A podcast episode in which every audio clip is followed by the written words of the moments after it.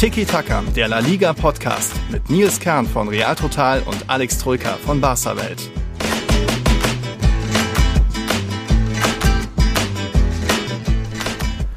Madre mia, was für ein Spieltag. Unser Patreon, der Robin, hat es auch ganz gut zusammengefasst.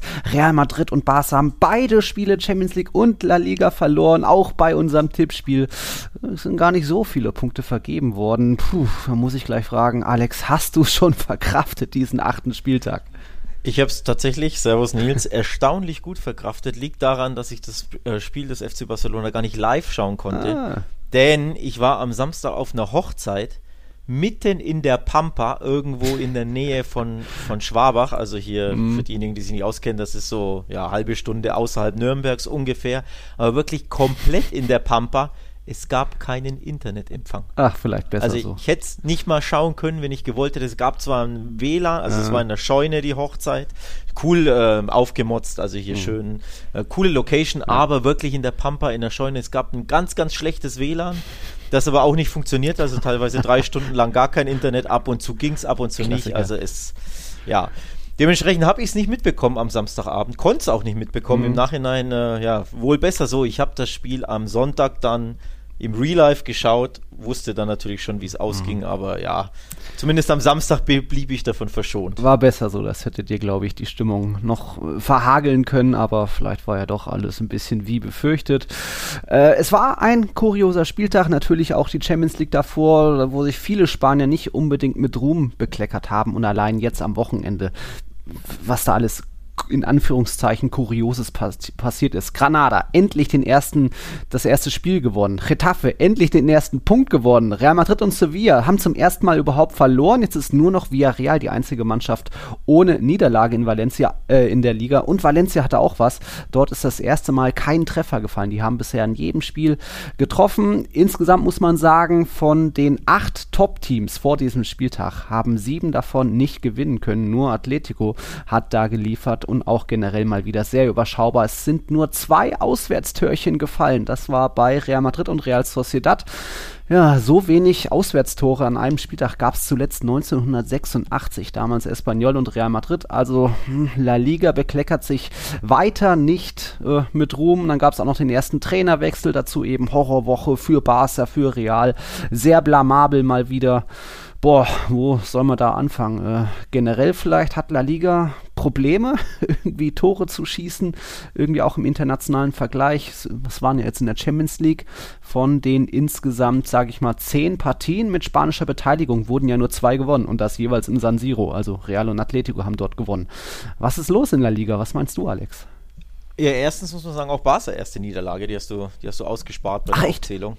Ähm, Stimmt, 3-3. Das klingt natürlich ja. komisch. Äh, klar, drei Unentschieden waren dabei, plus in der, in der Champions League gibt es die regelmäßig auf die ja, Mütze. Also, gut, also glaubt man immer, ja, okay, das ist nicht mehr außergewöhnlich, aber tatsächlich auch in der Liga war es die erste Pleite. Mhm. Ähm, Barca's. Ja, was mit La Liga los ist, im Endeffekt sprechen wir es seit zwei Jahren an. Mhm. Ähm, ja, jetzt nicht Woche für Woche, aber immer wieder, dass die Liga einfach nicht mehr so gut ist, nicht mehr so stark ist, dass die Top-Teams Probleme haben. Und das sieht man eben mhm. ja immer wieder. Dass es jetzt natürlich an einem Wochenende ähm, so kommt, ist auch ein bisschen ungewöhnlich. Also ich weiß gar nicht, wie oft das vorkam oder ob es überhaupt schon mal vorkam, dass Real Madrid und Barcelona sowohl in der Champions League als auch in der Liga hintereinander mhm. gleichzeitig verlieren. Das ist ja schon sehr, sehr ungewöhnlich. Ähm, ja. Spricht natürlich auch irgendwo ein bisschen Bände für ja, die Zustände bei der, bei der Clubs. Ja, da kommt natürlich viel dazu mit äh, finanziellen Situationen, aber auch Ausfälle. Real Madrid ohne acht Spieler jetzt am Wochenende gewesen. Bei Barca fehlen ja auch noch einige. Ähm, man muss generell sagen, natürlich sind auch viele wichtige Spieler vielleicht oder interessante Talente in den letzten Jahren gegangen, wurden da vom Geld in England angelockt. Da ist die Rede von einem Ferran Torres, einem Brian Gil, äh, Marco Correa natürlich, der rockt ja auch ganz gut durch die Premier League aktuell durch. Äh, in der Champions League für Sevilla gab es jetzt einen sehr, sehr glücklichen Punkt in Wolfsburg. Also das darf ja niemals Elfmeter sein. Eigentlich muss ja Wolfsburg noch, noch früher das Tor machen. Im Sommer war war La Liga die, die Liga mit den wenigsten Ausgaben, also den wenigsten gezahlten Ablösesummen. Das waren ja auch nur 271 Millionen. Da ist einfach Sparkurs weiterhin angesagt durch die Pandemie und die ausbleibenden Zuschauerzahlen. Immerhin, jetzt ist Hoffnung. Fans sind ja schon länger zurück. Jetzt auch die ersten Stadien wieder mit hundertprozentiger Auslastung. Ja, aber es ist weiter überschaubar. Also, dass jetzt La Liga die Liga weiter mit den wenigsten Toren ist, 2,25 pro Partie, das dürfte jetzt keinen überraschen. Da, schnelles Quiz. Was meinst du denn, welche Liga, welche zwei Ligen sind, stehen denn ganz oben auf Platz 1 und 2? Traditionell müssten das wieder die Italiener sein, wie seit einigen Jahren. Mhm. Und dann in Deutschland fallen auch immer sehr viele Tore. Sehr gut. 3,12 in der Serie A und 3,04 in der Bundesliga. Danach kommen dann noch Frankreich und England auf Platz 4 auch. Also auch da noch übersichtlich. Aber ja, Chapeau. La Liga geizt mit Toren. Das hatten wir ja schon oft und auch an diesem Spieltag wieder jede Menge 1-0. Mal hier noch ein 0-0. Immerhin bei Espanyol und Real sind mit drei Toren die meisten an diesem, an diesem Spieltag gefallen. Das ist weiter überschaubar. Wenn man dann noch tiefer schaut, Barca im internationalen Wettbewerb noch ohne richtigen Schuss auf aufs Tor. Ich glaube, nur Brøndby und Maccabi Haifa haben jeweils einen Schuss aufs Tor. Da alles ziemlich übersichtlich und ja, La Liga steckt da in der Krise. Wie gesagt, viele Ausnahmetalente fehlen, sind gewechselt, auch mit einem Messi, mit einem Cristiano natürlich. Jetzt ist das große Hoffen, oh, dass irgendwann wann mal Mbappé kommt und der dann nicht nur Tore zurückbringt, sondern auch, dass vielleicht dann andere Stars dann wieder nach, nach Spanien wechseln wollen. Aber ja, es bleibt übersichtlich für die Liga. Ähm, darüber haben wir jetzt geredet. Wir haben natürlich später noch das Thema Salary Cap, auch ein bisschen auf die Nationalmannschaft, Nations League wollen wir für euch draufschauen. Es gibt ein paar Fragen. Aurelia, Johannes, Robin, Niklas, Florian haben uns alle so ein bisschen was geschrieben. Das werden wir mal so nach und nach reinstreuen. Aber ich würde sagen, wir können doch eigentlich direkt mit dem Topspiel am Samstag anfangen. Du hast es ja mittlerweile geschaut. Ja, und da, mich hat es so ein bisschen dran erinnert, äh, gegen, an, also zwischen Atletico und Barca an das Spiel gegen die Bayern. Ähm, Barca eigentlich in allen Belangen unterlegen, schlechter, der Gegner konzentrierter, konsequenter, aber am Ende auch vielleicht ein bisschen gnädiger. Also 2-0 Halbzeitführung und dann glaube ich, hätte Atletico da auch den Sieg noch höher gestalten können, wie die Bayern, aber eben gesagt, nö, wir sparen ein bisschen Kräfte, mal gucken, ob der Gegner noch irgendwie was anbietet. Dann gab es ja noch einen Coutinho-Schuss, den Oblak gehalten hat. Aber das war dann auch von Atletico Spar Sparflamme. Also vielleicht Atleticos einfachster Sieg, komfortabelster Sieg seit langer, langer Zeit. Was meinst du? Das ist sehr traurig, dass du das sagst. Atleticos komfortabelster, einfachster Sieg. Das, das tut weh. Ähm, ich würde nicht so weit gehen und zu sagen, hier, wie die, erinnert mich an die Bayern, denn äh, Barcelona hatte ja mehr Torschüsse am Ende als Atletico, auch mehr mhm. Ballbesitz, das war ja gegen, gegen Bayern nicht so. Ähm, also Bayern war wirklich eine Hausnummer Nummer größer bei Atletico ist es halt einfach typisch Atletico und typisch Cholo, sobald sie führen, erst recht in einem Topspiel, machen sie halt ne, hinten dicht mhm. und gehen nicht mehr aufs nächste, aufs nächste Tor, sondern wollen halt verwalten und haben dementsprechend natürlich vielleicht mit angezogener Handbremse in der zweiten Halbzeit gespielt, weil sie eben ihr 2-0 im Rücken hatten. Aber ob sie jetzt unbedingt so viele mehr Tore geschossen hätten oder schießen hätten können, weiß ich nicht, denn wie gesagt, Atletico mhm. ist halt eine, einfach eine andere Mannschaft. Grundsätzlich fand ich Barca gar nicht so schlecht, mhm. aber halt erneut zahnlos, erneut ideenlos. Zwei Chancen von Coutinho gab es, das waren die besten. Der eine, was war das, ein Volley-Schuss, so eine mhm. Direktabnahme in Halbzeit 1, die zischte links am Pfosten vorbei, der hätte auch drin sein können, also da fehlen 30, 40 mhm. Zentimeter. Und dann hat er ja eigentlich eine richtig sehr gute Chance zum 1 zu 2 in der zweiten Halbzeit, den Fisch dann Ottblack stark weg den mit mehr Selbstvertrauen kann zumindest äh, Coutinho den zweiten da, da mhm. machen. Ob sie dann einen Punkt holen oder nicht, sei mal stark angezweifelt, denn ja, es war ja trotzdem kein gutes Spiel, aber so schwach wie gegen die Bayern habe ich sie nicht gesehen, aber du hast mhm. einfach mal wieder erneut gesehen, die zwei Hauptprobleme. Hinten sind sie immer wackelig und die Gegentore fielen erneut so, so einfach. Und vorne haben sie keine Durchschlagskraft, auch mhm. keine Ideen und die wenigen Chancen, die sie haben, die machen sie auch nicht. Ja, also wackelig hinten auch einfach zu langsam, sowohl physisch als auch mental. Da hat sich ja Atletico auch stark durchkombiniert. Also die Pässe müssen ja auch immer erstmal so ankommen und dann, dass der Stürmer dann schon wieder den Schritt weitergeht und sich wieder anbietet. Das war ja durchaus sehenswert. Da hat, werden schon viele Defensivreihen ihre Probleme bekommen. Aber wie ich oft sage, Barca hat da nicht mehr unbedingt eine Champions, eine Abwehr auf Champions League Niveau. Jetzt ist ja jetzt unbedingt, Eric Garcia hat auch nicht mehr gespielt.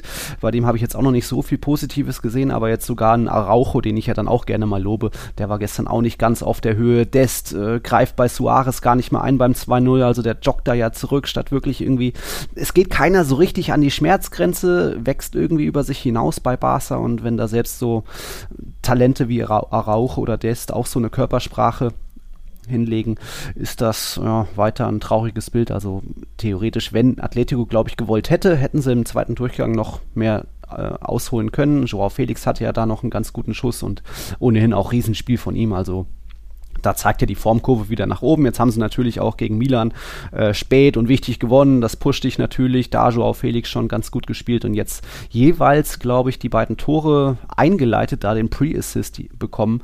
Da noch zwei ganz gute Schüsschen. Also da ist doch jetzt aktuell wieder Hoffnung, dass es für Joao Felix doch noch ganz gut läuft. Aber ob der mal Konstanz findet, sei mal dahingestellt. Ja, grundsätzlich musst du über die, die Abwehr Barsas natürlich ein Wort verlieren, die jetzt zweimal binnen, was waren es, vier Tagen einfach zu schwach war. Mhm. Also klar, kein Tor, 0-3 und 0-2 liest sich auch krass, weil ja im Endeffekt die Zahlen ja verdeutlichen, hinten stimmt es nicht und vorne stimmt es ja auch nicht. Ne? Du kassierst zu viele Gegentore auf viel zu leichte Art und Weise, auch weil bei Benfica natürlich das ähm, 3-0 dann dieser blöde Handelfmeter von Dest war, verzerrt das Ganze ja ein bisschen, aber das 1-0 fiel ja viel zu leicht nach zwei Minuten. Hm. Du hast Eric Garcia angesprochen, der sich da wie ein Jugendspieler der ja eigentlich fast noch ist, ne? wenn man mhm. ehrlich ist, aber lässt sich da stehen lassen, also körperlos, viel zu schwach. Und auch die beiden Gegentore waren natürlich stark herausgespielt, coole Moves, gute Läufe, gute Pässe von Atletico, aber es war ja viel zu einfach. Das eine Mal lässt sich, glaube ich, Araujo aus der Mitte rausziehen mhm. und Nico González passt nicht auf, in seinem Rücken lief ja dann ähm, Lemar weg. Also da stimmt halt im Endeffekt sehr, sehr wenig bis nichts in der Rückwärtsbewegung, zumindest in diesen Szenen. Zumindest daran müsstest du eigentlich arbeiten, selbst wenn du sagst, na okay, vorne fallen uns weiterhin, ne? Dembele fällt ja aus, äh, Aguero fällt ja aus, Braithwaite mhm. fällt ja aus und auch Ansu Fati kann ja noch nicht so weit sein und wird ja auch nur eingewechselt. Also vorne hast du Ausreden, Memphis ist neu, muss sich erst finden, dann spielst du ständig ja. ein anderes System. Also vorne gibt es gute Gründe, warum man, ja, man kann es als Ausrede bezeichnen oder als, als Grund. Ähm, um, um ja, an, oder anzusprechen, woran es liegt. Aber hinten gibt es diese Ausreden mhm. so nicht. Das muss einfach besser sein. Und da darf man dann auch gerne über Kuhmann reden, haben wir eh noch nicht gemacht, aber zumindest die Defensive dürfte er schon mal stabilisieren und das kriegt er ja auch nicht hin. Also das ja. ist sehr, sehr besorgniserregend. Ja, und wenn du es schon sagst, da kamen dann eben auch Fragen von Aurelia und Robin, warum ist Kuman noch nicht entlassen? Wer wäre da möglicher Nachfolger? Und auch Robin fragte, was sagt denn Alex dazu, dass ein Kuman überhaupt noch bleiben darf? Ich glaube, deine Prognose war ja auch eher äh, schlecht schon mal für das Spiel. Du hattest ja auch auf Atletico-Sieg getippt, ich hatte unentschieden getippt. Und da war dir schon eher klar, oh, ich glaube, das, das wird Kumans letztes Spiel, oder? Ja, ich habe tatsächlich auf ähm, 1-0 Atletico getippt bei uns bei Kicktip. War ja, ja nicht schlecht getippt, leider, muss man sagen. Also ich hatte wirklich wenig Hoffnung im ja. Wander, dieses Barca. Ähm, war schon klar, dass Atletico da einfach, ähm, auch wenn, wenn Atleti ja nicht gut war in den letzten Wochen und dieser Duselsieg in Mailand da in der, was von 97. Ne? Mhm. Dieser Handelfmeter, mhm. das war ja wirklich schon ein Glückssieg, ja. weil das zustande kommt, glücklich war, aber das hat einfach Atletico wirklich diesen Push gegeben, deswegen war meine Hoffnung nicht groß. Und tatsächlich bin ich davon ausgegangen, dass wenn sie verlieren, dass Kuman endgültig fliegt. Ich, mhm. ich persönlich dachte, dass es schon abgemacht ist vorab und dass er sich nur retten kann, wenn sie wirklich im Wander Metropolitano gewinnen. Mhm. Da hatte ich keine Hoffnung, deswegen war mir für mich war das klar, der wird fliegen. Ich habe ähm, ein Interview gegenüber Sky gegeben am, ich glaube Freitag war es. Mhm. Habe da auch gesagt, ich, ich bin mir sicher, das wird sein letztes Spiel.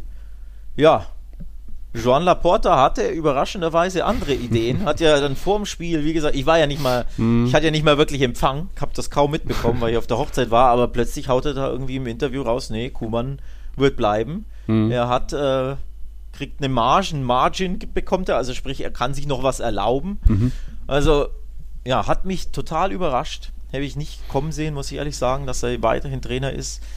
Spricht einfach nur dafür, dass sie A weiterhin keine Kohle haben, denn das ist der eine Grund, warum er, glaube ich, noch im Amt ist. Genau. Ähm, 12 Millionen Abfindung müsste Barca mhm. zahlen, sollten sie Kuman entlassen. Ja, und wir wissen ja alle, Barca hat dieses Geld nicht. Mit 1,3 mhm. Milliarden Schulden wird das schwierig. Da mhm. ist sowieso jede Million tut dir weh, aber 12 ist halt auch richtig, richtig viel. Also wenn es jetzt 2, 3, 4 wären, okay, wäre das auch too much bei so viel Schulden. Aber 12 Millionen, das kann sich der Verein A einfach nicht leisten scheinbar. Mhm. Und B, es gibt nicht diesen einen Nachfolger auf dem Markt, genau. der, der die offensichtliche Option ist, wo du sagst, der hilft uns sofort, der macht uns besser, das ist ein Top-Trainer, den gibt es sowieso nicht. Plus, ähm, der Vorstand kann sich nicht auf einen Nachfolger einigen. Mhm. Also da gibt es einfach Uneinigkeit scheinbar. Laporta ähm, will, vertraut Xavi offenbar mhm. nicht wirklich oder traut ihm das noch nicht zu. Das ist ja ein Name, der gehandelt wurde. Roberto Martinez, der, der Belgien-Coach, ist der andere Name, der in den letzten Tagen gehandelt wurde. Der hat noch Vertrag bei Belgien. Den müsstest du also, selbst wenn du dich quasi mit ihm einigen könntest, ja. was man nicht weiß, ob das klappt, ob der überhaupt raus will aus seinem Vertrag, aber selbst wenn du das schaffst, der würde ja wieder Kohle kosten. Ja. So. Also das, das, da gibt es einfach viele Probleme, plus eben Salary Cap, da müssen wir auch drüber sprechen. Du müsstest also 12 an Kuman zahlen, plus hättest du wieder diese finanzielle Belastung ähm, auf dem Salary Cap, mhm. weil du ja, ja dem Trainer da wieder neu, also dem neuen Trainer Kohle zahlen müsstest, aber du kannst quasi den Kuman ja nicht komplett aus der, aus der Gleichung rausnehmen. Ganz komplexe Sache, also aus der finanziellen Gleichung. Ja, und das sind so die Gründe, die oder die Puzzlestücke, die dieses Bild ergeben, dass Kuman, warum auch immer, immer noch im Amt ist, obwohl er ja eigentlich ja, sind wir ehrlich, nicht mehr wirklich im Amt sein sollte oder dürfte oder müsste. Ne? Ja. Ich gebe dir schon absolut recht. Mein Hottag war schon auch, dass Kuman bleiben wird über diesen Spieltag hinaus, weil eben keine Kohle da. Barca muss ja aktuell, glaube ich, sogar noch äh, Setien und Valverde noch weiter bezahlen. Da laufen, laufen ja die Verträge, glaube ich, noch. Und dann noch einen dritten beurlaubten Trainer zu haben und sich dann einen, einen neuen vierten Trainer leisten, das übersteigt das Budget. Und ja, welcher Top-Trainer würde da jetzt zusagen? Also selbst wenn man sich im Vorstand vielleicht auf Xavi Xavi einigen würde, das wäre doch ein Himmelsfahrtskommando, dass da jetzt, wenn da jetzt Xavi zusagen würde, also das glaube ich nicht. Martinez sowieso vor der Nations League, das will er ja erst noch zu Ende bringen. Und dann, ja, so ein Mendy Bar, wenn man da jetzt anfragen würde, der würde sich das vielleicht machen, weil Barca fragt, fragt nur einmal an. Aber da mangelt es mir auch an Kandidaten. Und irgendwo finde ich auch, Kuman hat ja auch, oder Barca hat ja auch Kuman die Erwartungen runterschreiben lassen, sowohl hinsichtlich der Ergebnisse als auch der Attraktivität des Spiels. Da war ja seine legendäre Pressekonferenz, also das geschah ja auch irgendwo im Einvernehmen des Clubs und deswegen ist diese aktuelle Situation keine Überraschung. Die aktuelle Situation ist vielleicht auch gar nicht so katastrophal. Also man hat noch dieses eine Spiel in der Rückhand in der Liga, dann hätte man 15 Punkte, dann wäre man zwei Punkte schlechter als Real und Atletico.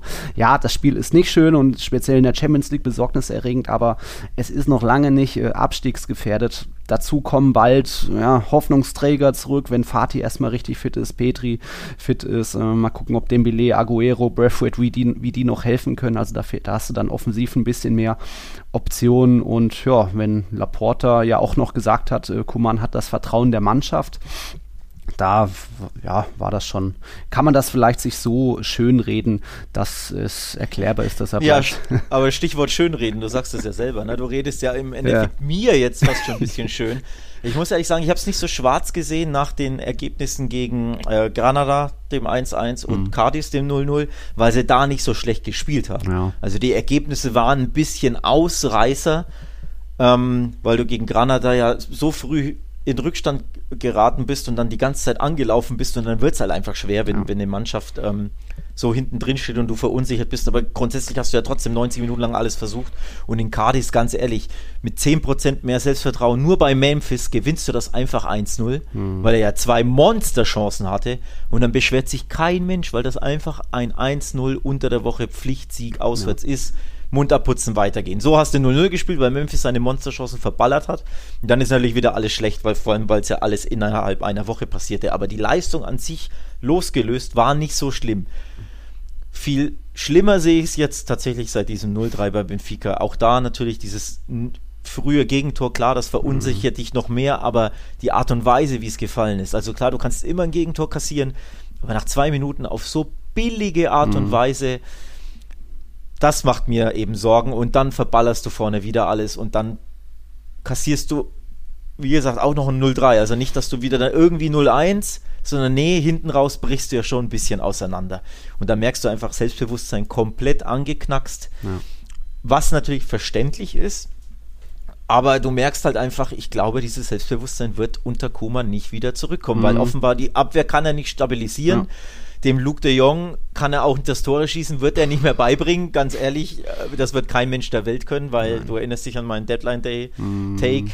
Furchtbarer Einkauf, völlig nutzlos, grundlos, sinnlos, dass sie den geholt haben und man ja. sieht es jetzt. Er stellt sich halt einfach dumm und dämlich an, aber das ist halt Luke de Jong. Also was hättest, was hast du erwartet? So, da darfst du halt nicht überrascht sein, den hättest du halt einfach nicht holen dürfen. So.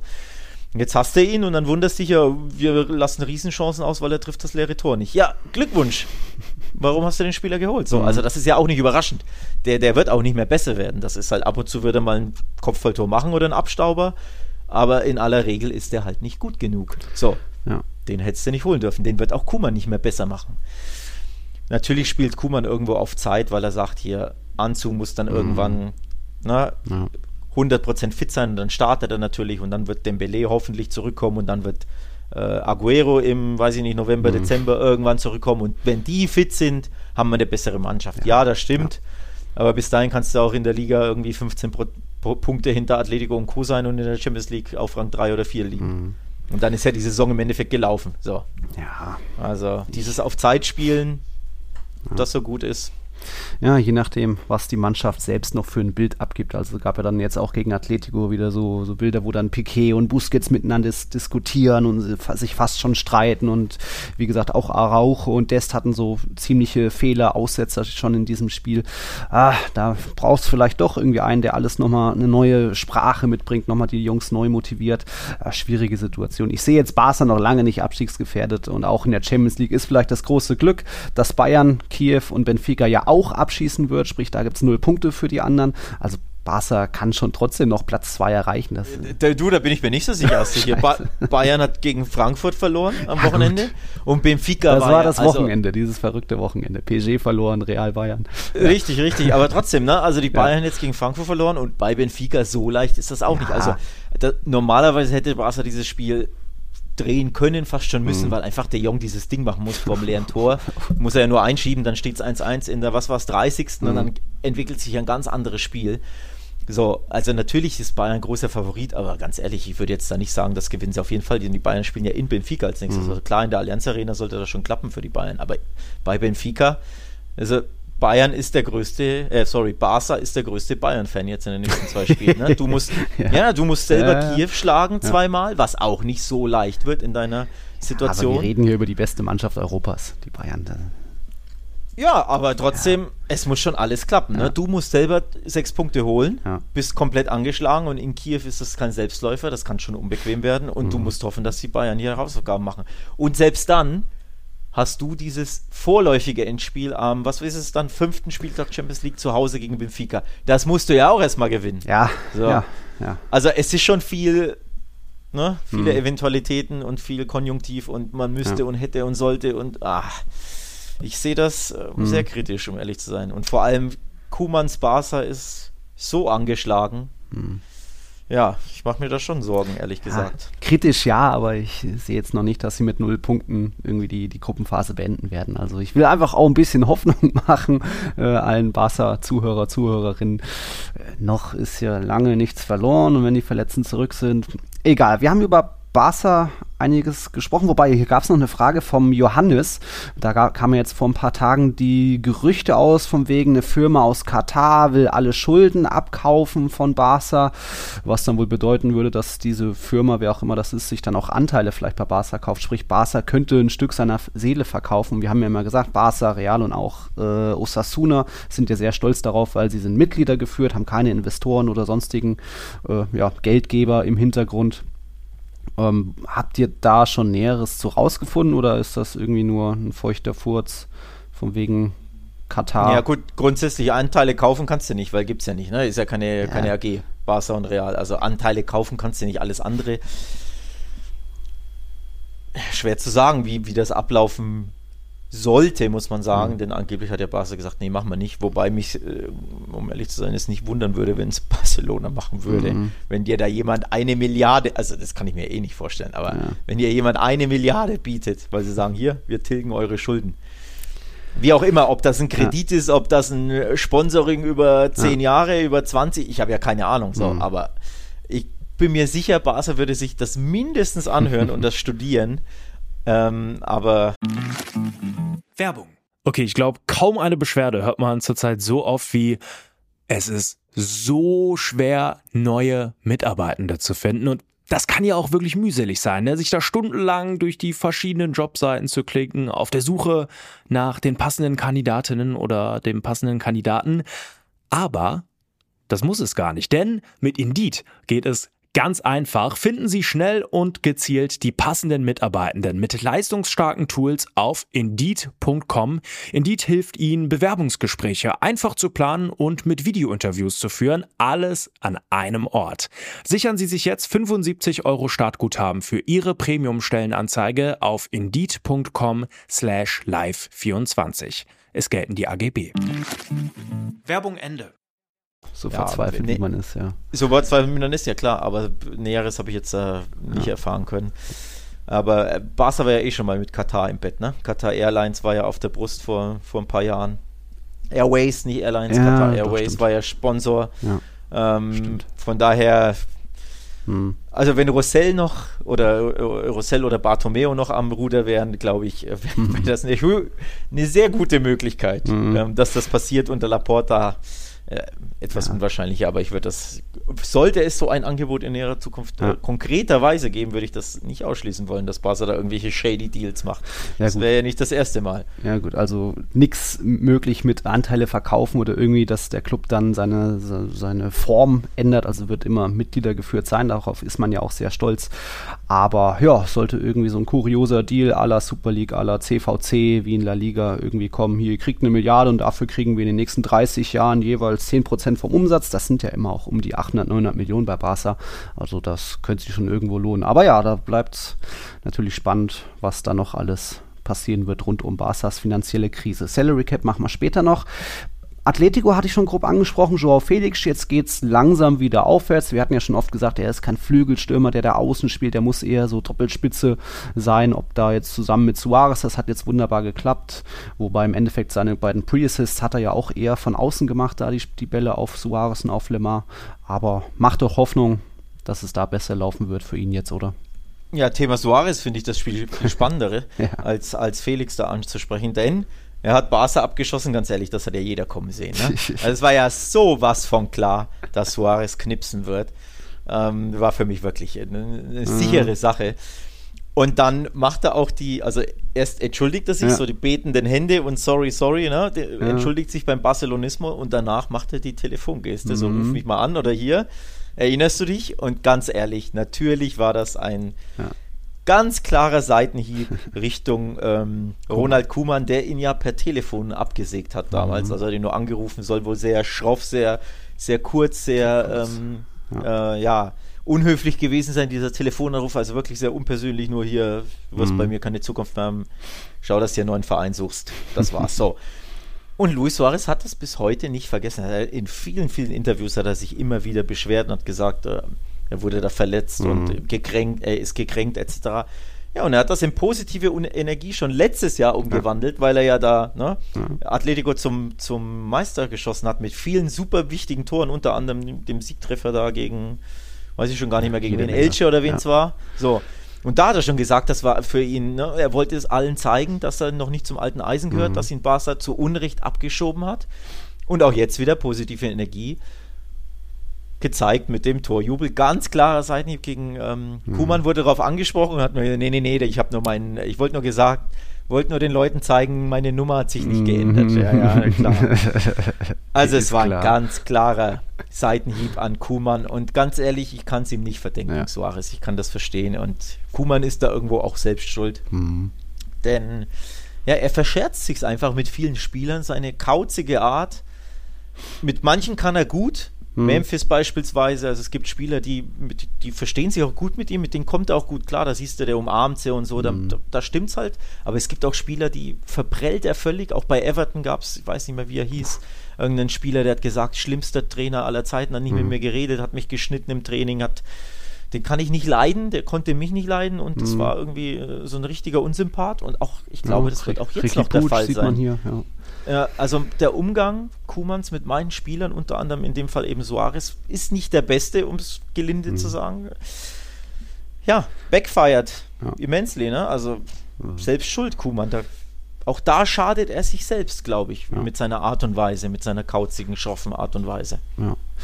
War für Suarez natürlich auch historisch, denn jetzt hat er wirklich gegen alle La Liga-Gegner, auf die er jemals getroffen ist, auch wirklich getroffen. Barca war jetzt die 31. Mannschaft, die ihm noch gefehlt hat. Jetzt eben 31 von 31 hat er getroffen da jetzt im zweiten Duell mit dem FC Barcelona erster Sieg für Suarez gegen Barca, erstes Tor, erste Vorlage ja auch noch gemacht auf Thomas Lemar. Also da für ihn ein perfekter Abend, auch, Abend auch Lemar richtig gut gespielt, Felix sowieso eigentlich Atletico da, auch wenn sie nur 29% Ballbesitz hatten, Atletico typisch, da einfach besser gewesen und erschreckend ein bisschen für den FC Barcelona. Die letzten fünf Besuche in der Stadt Madrid wurden alle verloren. Da war auch die 0-1-Niederlage in Getafe dabei, zweimal bei Real verloren und jetzt eben auch zweimal hintereinander im Wander Metropolitano verloren. Das sind ja Simeones erste La Liga-Siege gegen Barca. Also, hm, Gut, vielleicht, dass der Klassiko am 24. Oktober im Camp Nou stattfindet, aber auch da sind ja die Hoffnungen überschaubar, dass das viel besser wird. Ja, und auch der letzte Camp Nou-Klassiker wurde ja verloren, ne? Das 1 -3. Ja, stimmt auch noch. Modric ähm, in der Schlussphase. Also ja. grundsätzlich, klar, also dieses, dieser Madrid-Besuch, die Statistik, die wusste ich, die hatte ich gar nicht auf dem Schirm. Mhm. Aber grundsätzlich Big Games, ne? Also du kannst Bayern jetzt verloren, PSG in der Champions League, Juve, mhm. du hast die Classico in Madrid, jetzt zweimal im Wander verloren, plus auch Benfica war ja so gesehen ein Big Game. Du, ne, du verlierst 0-3 im ersten Spieltag, bist bei Benfica gefordert, verlierst erneut 0-3. Mhm. Also die großen Spiele, die wichtigen Spiele, die kann Barca unter Kuman nicht mehr und auch davor schon unter Setien ja nicht. Mhm. Ähm, von daher ja, das macht schon Sorge. Und für Atletico, um jetzt nicht zu viel jetzt wieder über Barca zu reden, für Atletico eine tolle Woche, ja. die so auch heikel war. Also in äh, Mailand warst du mega unter Druck, weil du ja gegen Porto am ersten Champions League-Spieltag nur 0-0 gespielt hast. Und dann gewinnst du da in der 97. durch einen flachen Panenka, auch wieder von Suarez, ne? Also da siehst du schon mal, was der für Coronis hat. Mhm. Ähm, also richtig geil. In der 97. bei 1-1 einen Panenka da so in die Mitte zu chippen und dann auch noch flach. Boah, da, da gehört schon einiges dazu und dann schießt der Barca ab. Also eine grandiose Woche für die Rochi Blancos, nachdem die ja zuvor bei Alaves 0-1 verloren hatten, mhm. sich da blamiert hatten. Das stimmt. Also alle drei Top-Teams jede Woche Probleme und das ist so ein bisschen der Hoffnungsschimmer für Barca. Mhm. Das auch, und wir, wir kommen jetzt zum ja. nächsten Top-Team, ne? dass alle drei Top-Teams immer wieder Probleme haben und in jeder Woche ausrutschen können. Ja. Das ist so ein bisschen der Hoffnungsschimmer für den Barcelonismo. Genau. Und dann sind wir jetzt bei Real Madrid. Aber da sind wir gleich nach dem Break. Kurze Pause. Ja, auch das hält Kuman irgendwie teilweise noch im Amt, denn die Konkurrenz zieht einfach nicht komplett davon, zumindest Real Madrid nicht. War Tabellenführer, jetzt sind sie immerhin noch Tabellenführer, aber eben punktgleich mit Atletico, mit Real Sociedad. Ja, und da sind ein paar Serien gerissen am, äh, wann war es denn, Samstag, äh, Sonntagnachmittag natürlich. Zuletzt hatte Real Madrid 18 Auswärtsspiele nicht verloren. Das letzte Mal war im Mestalla, das berühmte 1 zu 4 da mit den drei Elfmetern. Also das war jetzt so gesehen Real Madrids beste Serie. Ähm, es waren insgesamt 25 Spieltage, die Real Madrid ungeschlagen war auf allen Terrains. Da gab es die letzte Niederlage, das war das 1 zu 2 gegen Levante im Januar. Ja, aber jetzt irgendwie Aufsteiger besucht äh, im Oktober, das gab es auch schon häufiger mal. Ähm, 2019 war es bei Mallorca die Niederlage, 2020 im Oktober bei, gegen Cadiz die Niederlage und jetzt gegen Aufsteiger Espanyol die Niederlage. Und da muss man sagen, das hat mich jetzt mehr geärgert, mehr gestört, die, das Spiel gestern, als jetzt die Blamage gegen Sheriff. Das war ein klares Debakel, muss man nicht viel schönreden, aber Real Madrid hat da immerhin noch sich Chancen erarbeitet, gekämpft irgendwie, aber jetzt gegen Espanyol, das war so das schlechteste schlechteste Spiel unter Ancelotti bisher. Und ja, war nicht schön. Am Ende noch ein bisschen offensive Schlussphase. Dank Benzema mal wieder neuntes Tor jetzt äh, mit sechs Vorlagen noch natürlich Topscorer in La Liga. Aber nee, da äh, starker, starkes Spiel einfach von Espanyol natürlich, aber auch sehr schlecht von Real Madrid. Schöne Herbsttradition, die Real Madrid da hat, ne? gegen die Aufsteiger da immer im äh, mhm. Oktober, Anfang Oktober zu verlieren. Wahnsinn. Also, ja. wir haben über Barca's Krise gesprochen, die viele gute, nachvollziehbare, logische Gründe hat. Das liegt mhm. auch auf der Hand. Was für mich nicht logisch ist, ist diese Horrorwoche für Real Madrid. Die habe ich, hab ich im Leben nicht kommen mhm. sehen und ich kann es dir und mir und niemandem sonst auch erklären, woher das kommt. Klar, dieses 0 gegen Villarreal, das ist ja jetzt nicht schlimm, haben wir ja. letzte Woche besprochen. Ja. Das ist ein gutes Team, die finden sich auch immer besser und mein Gott, ja. vor einer englischen Woche, nach einer englischen Woche, da spielst du halt mal 0-0, das ist genau. ja nicht so tragisch. Ähm, gegen eine sehr gute Mannschaft so. Aber dieses peinliche 1-2 gegen Sheriff, Selbst wenn du sagst, das ist ein einmaliger Ausrutscher, weil alles gepasst Mhm. hat für den Gegner und du hast geschossen und geschossen und geschossen und der Torwart hält und dann out dir Sheriff in der 90. ein Traumtor in den Winkel, den der Spieler wahrscheinlich in zehn Jahren nicht mehr so hinbekommt. Okay, also als Ausrutscher. Aber dann jetzt dieser fast schon teilweise blutleere, lustlose, mitunter Auftritt bei Espanyol, kann ich, kann ich nicht erklären, woher das kommt. Also ich persönlich habe wirklich gedacht, okay, da gibt es eine Trotzreaktion. Ne, nach diesem 1-2 gegen Sheriff will die Mannschaft jetzt zeigen, das war ein Ausrutscher und die werden jetzt so ein bisschen ihre Wut an Espanyol auslassen. Nee, nichts davon. Also Ja, wirklich, ja, ich bin ein bisschen sprachlos, was da mit Real los war jetzt zweimal in Folge. Ich, mir fehlen ein bisschen die Worte, um das, um das zu erklären. Ja, Sheriff lief einfach alles schief, was schief laufen konnte. Dann macht der Thiel auch noch das Tor seines Lebens da im Ber- Bernabeu. Natürlich sind die bei 100% motiviert, aber wenn man so ein bisschen 31 zu 4 Abschlüsse darauf schaut, dann muss das Spiel eigentlich 5-1 ausgehen und auch das wäre noch ein bisschen peinlich, überhaupt wieder so ein Gegentor kassiert zu haben, wo sich die Abwehr ein bisschen abkochen lässt. Egal, trotzdem keine Reaktion gezeigt bei einem Aufsteiger. Ähm, das war dünne. Hat aber auch, ähm, unser Niklas hat uns geschrieben, diese Niederlage gegen Espanyol geht klar auf Ancelottis Kappe, weil er da nicht ideal aufgestellt hat. Vier zentrale Mittelfeldspieler, kaum Offensivoptionen vorne, die du anspielen kannst, kein richtiges Konzept nach vorne hin. Ja, da stimme ich soweit auch zu. Da sind wir aber auch wieder beim Thema Rotation. Also Courtois, Militao haben noch keine Minute verpasst. Benzema auch nur einmal kurz ausgewechselt gewesen, weil Werde, Alaba, Nacho spielen auch fast immer durch. Vinicius ist müde sogar, der Junge. Also da hätte er eigentlich schon gegen Sheriff ein bisschen mehr durchrotieren müssen. Auch äh, Florian Mitterer hat uns gefragt, warum da nicht eine komplett neue Elf aufstellen. Ich hatte mir auch schon ein bisschen erhofft, dass da vielleicht mal ein Lunin, sogar ein Vallejo, Jovic mal seltene Startelf-Gelegenheiten bekommen, denn das muss gegen Sheriff erstmal reichen und das ist auch nicht nur gut für die, die dann eine Pause kriegen, die Militaos und die Benzemas, sondern auch für den Konkurrenzkampf in der Mannschaft und so.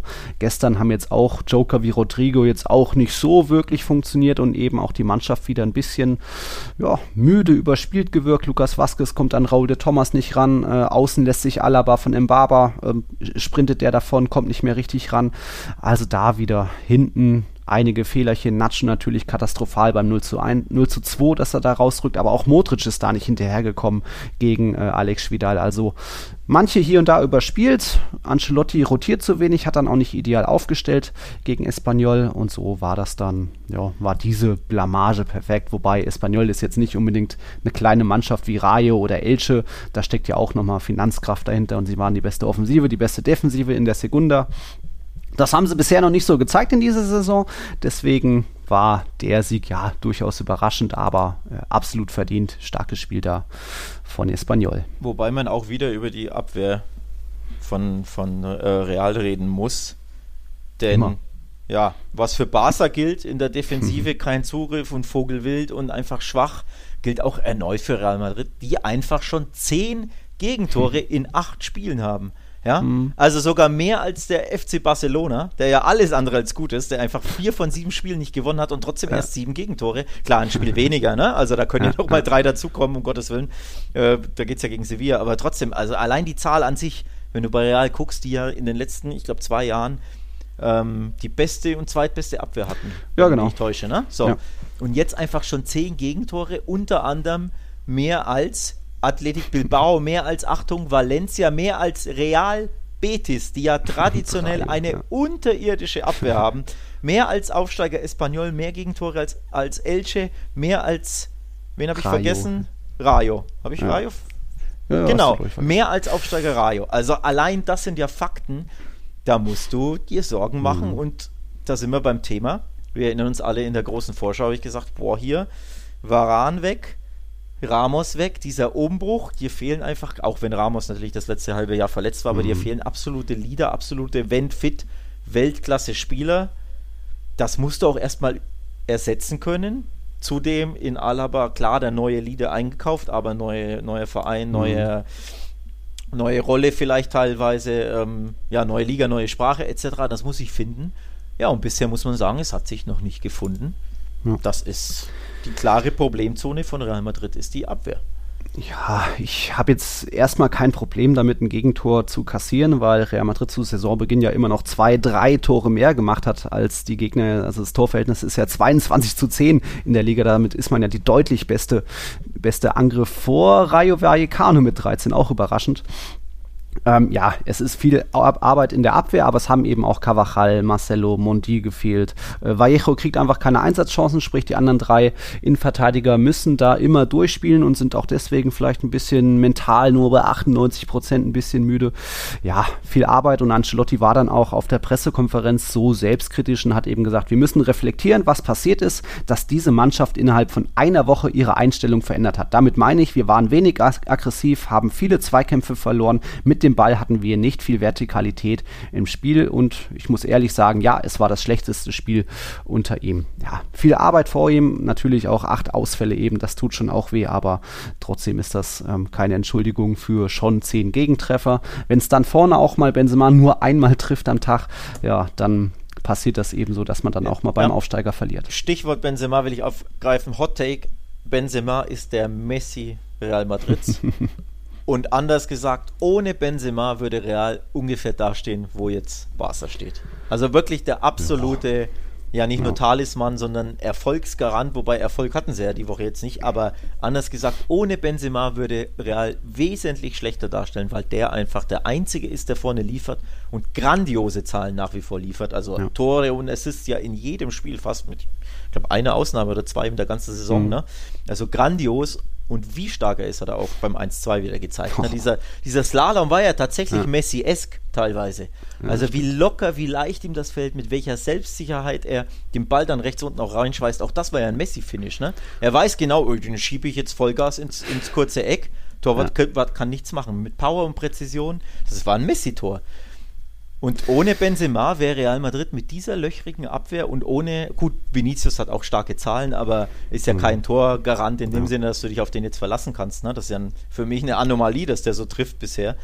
Ja. Ähm, ohne Benzema wäre Real richtig in Trouble. Also das ja, äh, stimme ich dir zu. Vor allem passt der Vergleich. Benzema hat jetzt, was sind 16 Torbeteiligungen schon in La Liga nach acht Spielen. Das hat zuletzt Lionel Messi geschafft im Jahr 2014. Also ja, da ist Benzema absolut auf Pichichi-Kurs und natürlich irgendwo so abhängig, Real ist so abhängig von ihm wie vielleicht noch nie.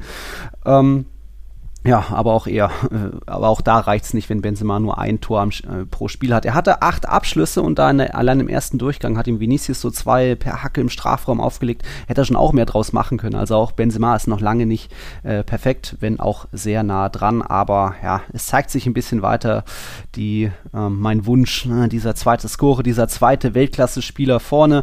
Hazard zeigt mal hier und da nette Ansätze, aber das wird einfach nichts mehr. Und da kommt wieder das Thema Mbappé ins Spiel. Der hat jetzt endlich mal sein Schweigen gebrochen, also jetzt endlich mal sich geäußert und dabei eben gesagt, ich habe Ende Juli gesagt, dass ich gehen will. Das war ja klar, weil Leonardo hatte das schon bestätigt, aber da eben neues Interview frisch hier parallel, während wir aufnehmen, vom Philipp online gestellt auf Real Total und da weiter äh, die Wahrscheinlichkeit 99 zu 99 Prozent wird der kommen. Also egal, ob PSG ihm noch den Mond bietet und noch irgendwie den Eiffelturm, der wird sehr sicher im kommenden Sommer kommen wüsste nicht, was da noch irgendwie dazwischen kommen sollte. Das wird passieren und dann hat Real Madrid auch wieder nicht, ist nicht mehr ganz so abhängig von dem Benzema. Ja, aber trotzdem äh, wird das noch eine spannende Saison. Real wird noch weiter patzen, auch Atletico wird nicht komplett durchmarschieren in der Liga. Ja, und andere Teams patzen ja auch gerne mal. Das hat ja auch dieser kuriose Spieltag gezeigt. Real Sociedad könnte übrigens Tabellenführer sein, wenn die nicht gepatzt hätten, wenn man so mm. möchte, nämlich bei Retafe 1 zu 1. Jetzt könnte man sagen, naja, warum ist das unbedingt ein Patzer? Kann man immer mal 1 zu 1 spielen. Naja, es war Retafes erster Punkt in der ganzen Saison. Ja. Von daher, ne, wenn, wenn sieben mhm. andere Mannschaften Retafe schlagen, nur du nicht, dann hast du natürlich gepatzt. Und das wäre schon kurios und äh, ehrlich gesagt auch irgendwie eine geile Geschichte für Real Sociedad gewesen, wenn die als Tabellenführer in die Länderspielpause mhm. gehen. Ja, so konnten sie es nicht. Jetzt gibt es da oben drei Mannschaften mit 17 Punkten, Real, Atletico und eben Real Sociedad, also Co-Leader sozusagen Real Sociedad, aber die könnten halt wirklich alleiniger Tabellenführer sein. Zeigt übrigens auch auf, dass die eine sehr, sehr starke Saison spielen. Bisschen unterm Radar laufen, aber 11 zu 7 Tore, mhm. ja, ja. Deswegen äh, bleibe ich so ein bisschen bei meiner These, die halten sich nur da oben so lange, weil die anderen so schwächeln. Also Genau. Beispiel Sevilla, die jetzt ja auch überraschend verloren haben und auch eine sehr, sehr schwache Woche hatten mit, Mhm. hast es ja angesprochen eingangs, da, allein das 1-1 in Wolfsburg war ja ein Dusel 1-1, weil dieser Elfmeter ja Hanebüchen war. Also wirklich, das ist ja, da bin ich ja fast schon bei äh, in der Bildschlagzeile Skandal-Elfmeter. Ja? Ja. Also Was? auch Sevilla, Probleme en masse, die ich auch nicht so richtig erklären kann, außer dass es halt schwierig ist, immer wieder alle drei Tage Vollgas zu geben, mental und körperlich und überhaupt. Jetzt 0-1 in Granada, da, Granadas erste, erster Sieg. Also die großen patzen en masse und am Stück und am laufenden Band. Ja, und sind vielleicht auch englische Wochen nicht mehr so ganz gewohnt. Also jetzt, wenn alle Champions League-Teilnehmer fast gepatzt haben, außer eben Atletico, das ist schon mal eine Ansage. Äh, bei Real Sociedad auch spannend, wenn wir eben schon Abhängigkeiten wie Benzema und Messi hatten, dann muss man jetzt auch wieder einen Oyarzabal nennen. Der ist mit sechs Toren der zweitbeste Torjäger jetzt aktuell in La Liga, hinter Benzemas neun, vor Vinicius fünf. Auch da eben große Abhängigkeit. Aber ob das lange noch gut geht bei Real Sociedad, die waren ja auch in den letzten zwei, drei Hinrunden immer mal vorne mit dabei, auch mal kurzzeitig Tabellenführer, aber irgendwann brechen sie ein und auch da, sage ich mal, die haben aktuell so viele Verletzte, dass diese aktuellen 11, 12, 13 Stammspieler, die müssen einfach weiter durchhalten, aber auch da werden die irgendwann einbrechen, müde werden, sich weiter verletzen. Also würde jetzt nicht sagen, dass Real Sociedad da auf Kurs, Kurs für Top 3 ist. Vielleicht geht doch mal was mit Platz 4, aber da müssen dann eben noch Real Atletico Sevilla noch deutlich häufiger patzen, auch Barca. Und bei Getafe einfach spannend, ähm, der Negativrekord von acht Spieltagen verloren, die ersten acht, der bleibt jetzt bei Real Zaragoza aus dem Jahr 1952. Das hat Mitchell jetzt gerade mal so noch geschafft. Aber ein Punkt aus acht Spieltagen, das hatte der schon mal. Das war 2017 mit Malaga. Die sind damals dann abgestiegen. Ja, wir haben ja schon öfter gesagt, Retafe spielerisch ist das schon ein bisschen verbessert, aber trotzdem erst drei Treffer an acht Spieltagen. Uff. Mal gucken, ob da nicht doch noch was passiert irgendwie in dieser Länderspielpause. Ich, den ersten Trainerwechsel hat man jetzt woanders, sonst hätte ich die Frage gestellt, was meinst du, wo passiert's? Retafe, Alaves, Granada, Barca? Nee, es ist in Levante passiert. Und da muss man sich von Paco Lopez verabschieden. Der hat im März 2018 übernommen, dort auch Levante eigentlich immer solide irgendwo im Mittelfeld platziert. Also das waren eigentlich erfolgreiche drei Jahre. Nur jetzt, hm, acht Spieltage in dieser Saison noch kein Sieg, immerhin vier Unentschieden, also vier Punkte und auch die letzten acht Spieltage der vergangenen Saison nicht gewonnen. Also jetzt 16 Partien in La Liga hintereinander ohne Sieg. Äh, irgendwie ist da die Magie verloren gegangen. Es ist schade, weil er sich ganz gut, glaube ich, mit Levante identifiziert hat, war also sein erster richtige Profi-Station, Profi-Club. Ja, nur jetzt war es dann eben doch ähm, drüber und man trennt sich da von ihm. Also doch schon irgendwo nachvollziehbar, weil einfach die Erfolge ausgeblieben sind. Aber Nachfolger, glaube ich, Alex, steht noch nicht oder ist noch, zumindest noch nicht bekannt, oder? Nee, also zum einen für mich sehr überraschend, habe hab ich nicht kommen sehen, haben wir nicht kommen sehen, dass da äh, Paco Lopez gehen wird bei Levante. Hat auch in Anführungszeichen klar noch kein äh, Spiel gewonnen, also als ein einzige von als eine von zwei Mannschaften, die andere ist Retafe, kein, kein Saisonsieg. Das ist schon düster, aber die hat trotzdem nur vier verloren bei vier Unentschieden. Mhm. Also es ist ja nicht so dramatisch, wenn die jetzt einfach am nächsten Spieltag gewinnen, sind sie ja da unten wieder raus in, in aller Regel. Deswegen für mich ein bisschen überraschend. Andererseits, ich bin ja jetzt bei Levante, nie annähernd nah dran, um zu sagen, dass mhm. es äh, richtig oder berechtigt oder nicht. Die Zahlen sprechen ein bisschen für sich, klar, 16 Spiele ohne Sieg. Plus, ich glaube, grundsätzlich ginge mit der Mannschaft mehr, denn das sieht man in fast jedem Spitzenspiel, vor allem zu Hause mhm. gegen Real und Barca, gibt es ja immer Torfestivals bei Levante, unter anderem dieses jetzt 3-3 gegen Real Madrid zu Hause gespielt, das haben ja beinahe gewonnen. Letztes Jahr 3-3 gegen, gegen Barcelona. Im Wanda Metropolitano hat Levante gewonnen und ich glaube, zu Hause haben sie auch unentschieden gegen Atletico. Mhm. Dazwischen war eben nur dieses 0-3 jetzt gegen Kumans Barca vor, was waren es jetzt wieder, zehn Tagen. Und da fand ich sie extrem schwach. Also wenn ich dieses Spiel herannehme, kann ich sagen, okay, das war ja. so schwach, da fehlt schon an einiges, aber das ist ein Spiel. Also normalerweise haben sie es schon im, im Köcher, nur sie zeigen ja, Letzte Saison, keine. Mannschaft hat mehr Punkte geholt. Genau, genau. Top 3. Also ne? sie haben es einfach drin, aber mhm. sie zeigen es, warum auch immer, sehr selten. Also es ist eine sehr, sehr launische Mannschaft, die auch immer fünf, sechs Spieltage am Stück nicht gewinnen kann oder verlieren kann, aber dann mhm. plötzlich auch andersrum ständig die Großen ärgert und immer wieder gewinnen kann. Also dieses launische, ähm, ja, das war mhm. das typische Lopez-Levante. Das stimmt. Und das spricht ja auch schon auch dafür, dass du eigentlich mehr aus einer Mannschaft rausholen kannst. Denn Stabilität und, und ne, Souveränität und so, das war ein relevantes Ding nie unter Lopez. Ja. Daher kann ich schon irgendwo verstehen, dass man sagt, mit einem anderen Trainer sollte mehr möglich sein. Vor allem mhm. endlich mal der ein oder andere Sieg. Ähm, ich bin gespannt, wer es wird. Also Nachfolger mhm. gibt es noch keinen. Ich habe auch Marca und Co. durchgeblättert und Super Deporte, das ist die Zeitung ähm, bei Valencia, so ein Schmierblatt, aber halt, die sind am nächsten dran bei Levante. Da gibt es noch keine Namen. Also mhm. muss man abwarten, wen die jetzt in der Länderspielpause an die Seitenlinie zaubern werden.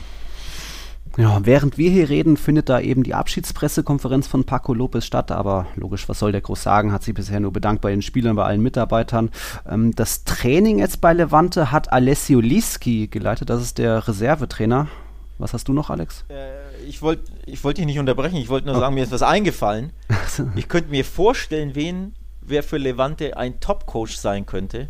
Ex-Granada-Coach, Martinez. Martinez. Ja. ja. weil der ist ja nach wie vor ohne Verein. Ja. Das ist ja richtig kurios. Hat ja Granada in die äh, Europa League geführt mhm. und dann ins mhm. Viertelfinale und dann wieder auf Platz 9. Und ja. dann hat er gesagt, nee, reicht mir. Ohne einen neuen Verein zu haben, der ist ja vereinslos. Also der Erfolgscoach ja. von Granada ist vereinslos. Ich könnte mir vorstellen, dass Levante den direkt anruft. Aber ob der sich das antut oder ob er sagt, ja, ich hoffe auf einen größeren Verein, könnte ich mir gut vorstellen. Aber das war, glaube ich, ein, ein Top, also zumindest für Levante wäre das eine naheliegende Nummer ja, frei wären ja viele. Oscar Garcia, Ex von Celta, äh, Mendy Libar, Ex von Eber, der ist ja auch freiwillig gegangen. Äh, Pablo Manchin natürlich. Aber ja, äh, Robert Martinez, äh, Diego Martinez natürlich ist da ein guter Name. Hat ja wirklich drei sehr erfolgreiche Jahr Jahre bei Granada gehabt, dann aber gemerkt, ah, es passt nicht mehr so, ich trete lieber freiwillig zurück. Jetzt ist ja auch sein Topstürmer, Roberto Soldado von Granada nach Le zu Levante gewechselt. Also ja, warum eigentlich nicht? Da schauen wir mal, vielleicht haben wir hier schon. Oscar Garcia ist übrigens nicht äh, frei, der ist Trainer bei Stade Reims. Ich kann ja ah. Französisch. Wie spricht man die aus? Reim? Reims? Keine Ahnung. Rennen, ja, ja. ja ah, ja. richtig. Richtig. Aber ansonsten, äh, ich, also ich glaube, äh, Levante wird da schon einen guten Trainer aus dem Hut hm. zaubern. Und ich glaube, Paco Lopez wird jetzt nicht so lange arbeitslos bleiben. Also in der Saison darf er ja qua äh, Regulare in La Liga keinen neuen La Liga-Verein übernehmen. Mhm. Aber ich glaube, nächsten Sommer wird er schon einen guten guten Verein ja. wiederfinden, denn der hat ja trotzdem keine schlechte Arbeit bei Levante gemacht, nur halt ne, ein bisschen unstetig, ja. aber ja trotzdem immer wieder tolle Ergebnisse eingefahren. Also der wird schon in, nächstes Jahr einen guten La Liga-Verein finden, da bin ich mir ja. recht sicher. Bestimmt, bestimmt. Ja, was hat man denn noch so in der Liga? Jetzt der erste Trainer. Ach, da, nächstes Wochenende dann, oder nach der Länderspielpause natürlich dann noch spannend. Dann kommt es auch zum direkten Duell Levante gegen Getafe. Also da dann gleich die Feuerprobe für den neuen Levante-Trainer und vielleicht dann auch Michels letztes Spiel für Getafe. Aber wenn die ihn jetzt über die Länderspielpause hinaushalten, dann wird bestimmt auch eher noch zwei Spiele drin sein, wo er dann aber auch mal äh, eher vier Punkte holen muss, statt nur ein, zwei.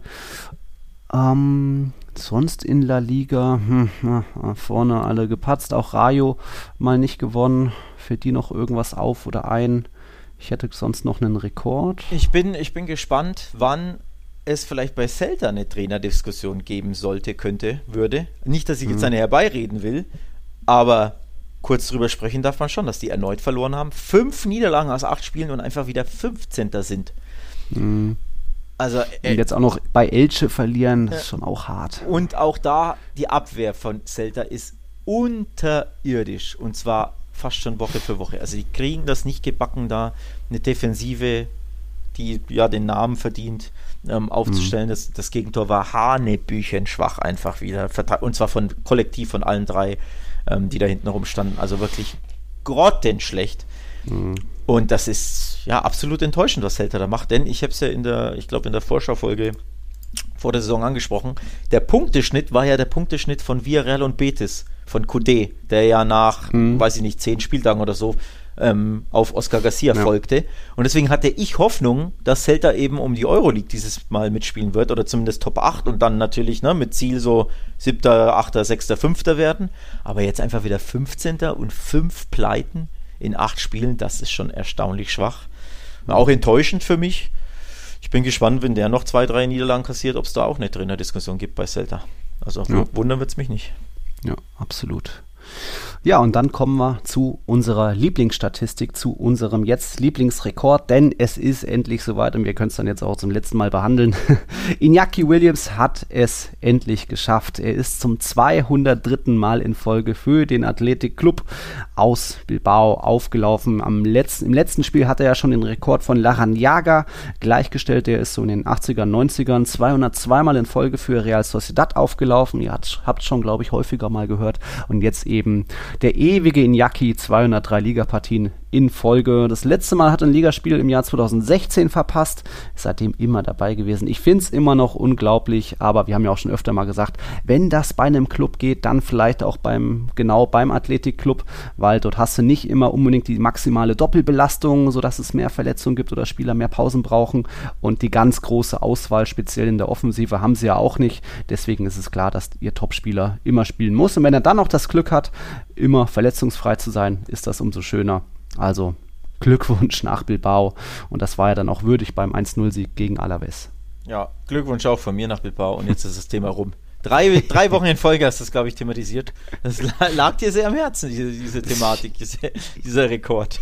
Ich finde das einfach den absoluten ja, absolut. Wahnsinn, so ein Rekord. Zu Recht, Und ja, mal gucken, wie lange er jetzt noch, wie viele Spiele er jetzt noch macht. Sein 204. Spiel hätte ja eigentlich äh, Real Madrid gegen Athletik sein müssen, aber verlängerte Länderspielpause. Nach der letzten Länderspielpause waren ja Villarreal und eben Sevilla Barça die Spiele verlegt. Jetzt sind Atletico und Real an der Reihe. Die haben da am übernächsten Wochenende spielfrei. Also das Spiel äh, für Iñaki fällt da aus. Jetzt hat der auch mal seine zwei, drei Wochen Pause, ist vielleicht auch nicht so verkehrt. Und von dem her muss er da wann anders sein 204. Spiel in Folge machen. Ja, und da, falls sich jemand fragt, wann werden denn diese Spiele auch Barca gegen Sevilla und jetzt eben Real gegen Athletik nachgeholt, da gibt es noch keinen festen Termin, weil es keine wirklichen Terminoptionen in diesem Jahr gibt da ist vermutlich noch abhängig davon, welche Teams kommen wie weiter in der Copa, wenn die im Januar beginnt, wie, wer kommt vielleicht in der Champions League nicht weiter oder scheidet nach dem Achtelfinale aus, sprich, da werden sich dann im, im Februar, im März Termine ergeben, wo es dann einfach noch eine englische Woche reingequetscht wird, damit diese ähm, Spiele nachgeholt werden. Und im November ist ja nochmal Länderspielpause, also mal gucken, wer da dann wieder aussetzen darf von den Top-Teams, sofern CONMEBOL und FIFA die Länderspielpause in Südamerika nicht doch nochmal verkürzen. Hm. Oh, La Liga. Haben wir natürlich gehen Glückwünsche raus an unsere Tipper. Also der Fede Valverde, ich weiß gar nicht genau, wer das ist, der hat jetzt mit 16 Punkten ist jetzt überschaubar, aber hat da den höchsten Wert an diesem Wochenende eingefahren, klettert da auf Rang 11. Oben steht Karim. Karim ZA hat mit 110 Punkten die Führung, glaube ich, von mir übernommen oder ich habe sie mir, glaube ich, geteilt mit dem, mit dem Benny, dem da 87er. Du bist ja auch ein bisschen geklettert, 10 ich, Punkte Ich komme dir näher, Nils. Ja, ich bin nur noch vier Punkte nur noch. Vier Punkte hinter uh, dir. Äh, ja. Ich bin jetzt Top, Top 8, also Top 10 war ich glaube ich davor schon, ich glaube 10. Ich bin nochmal um zwei Plätze geklettert, weil jetzt 10 Punkte sind jetzt nicht so prickelnd, aber ja. ich sag's immer wieder gern, jede Woche, jedes Wochenende zweistellig punkten, dann kletterst du und kletterst du stetig. Mhm. Also wie so ein kleines. Eichhörnchen, ne? immer wieder eine halbe mhm. Nuss anknabbern und äh, dann wird der Magen auch voll. So, okay, schiefes Sprachbild, gut, gebe ich zu. Ja, Nichtsdestotrotz gut. bin ich gar nicht so unzufrieden. 102 Punkte und Karim hat 110, also ich schnupper an die Top-Plätze heran. So. Mm, es wird. Bei unseren eigenen äh, Tiki-Taka-Tipps, äh, unsere Tipps, da hast du jetzt auch gleich gezogen. Sogar der Spieltag ging mit 4 zu 2 an dich, deswegen steht es jetzt 38 zu 38. Ja, da hast du jetzt auch aufgeholt. Und jetzt bleibt eigentlich nur noch ein Thema, oder nee, zwei Themen haben wir noch. Thema Salary Cap in La Liga. Ihr habt es ja bestimmt gelesen bei Real Total und Barca Welt. Von wegen riesige Unterschiede zwischen Real und Barca. Real macht einen Sprung von 473 Millionen auf 739 Millionen. Das sind über 50 Prozent Zuwachs bei der Gehaltsobergrenze. Wohingegen Barca minus 72 Prozent nach, es nach unten geht von 347 Millionen auf 98 Millionen Euro. Euro aufgerundet. Äh, auch äh, Atletico macht ein bisschen weniger auf 171 Millionen runter, Sevilla ein bisschen rauf auf 200 Millionen. Das sind ja teilweise erschreckende Zahlen, aber im Endeffekt sind es ja dann doch in Anführungszeichen nur die Empfehlung von La Liga. Also Clubs können noch drüber liegen theoretisch und riskieren dann vielleicht mal einen Punktabzug oder so. Ähm, und ja, zeigt eben auch da wieder La Liga ein bisschen auf dem absteigenden Ast, finanzielle Probleme bei vielen Vereinen. Also da sind ja jetzt Real und Sevilla wirklich die Ausnahmen, dass die noch da äh, zugelegt haben und zeigt dann eben auch, das Misswirtschaften, die Misswirtschaft von Bartomeo und Co., die dann eben jahrelang mit den Einnahmen von dem Champions League Halbfinale kalkuliert haben. Das hat Barca nie wirklich erreicht. Daher Probleme und auch beim FC Valencia gibt es da große Probleme. Also die haben mit nur 30, 31 Millionen runter von 93 auf 31 sind, haben sie den geringsten Etat so gesehen an Gehältern. Und das zeigt auch, Peter Lim da auch über den Verhältnissen ähm, kalkuliert. Da hat man vielleicht auch gedacht, es gibt jetzt jahrelang die, die Champions League Gruppenphaseneinnahmen zumindest, dass man sich da immer qualifizieren wird. Nee, das ist nicht so gekommen. Deswegen gab es den großen Ausverkauf im vergangenen Sommer mit Parejo, Ferran Torres und so weiter. Und trotzdem muss da auch Valencia nochmal weiter reduziert werden. Keine schönen Zahlen, aber spiegelt eben wieder, La Liga ist in einer schwierigen Situation. Tja, Wer das alles verstehen will, glaube ich, braucht einen äh, Master in Finanzwirtschaft. Den habe ich nicht. Deswegen halte ich mich da ein bisschen bedeckt. Es ist einfach, ähm, ja, es ist sehr komplexes Konstrukt. Grundsätzlich, und ich wiederhole mich da gerne, eine gute Sache, so ein Salary Cap. Mhm. Ich bin dann Fan von, äh, Fan, okay, klingt too much. Ja. Ein Freund von, ich finde das eine gute Sache, nur du müsstest es flächendeckend im Fußball machen, dass es nur mhm. La Liga betrifft und dann natürlich Barca am krassesten mit Valencia.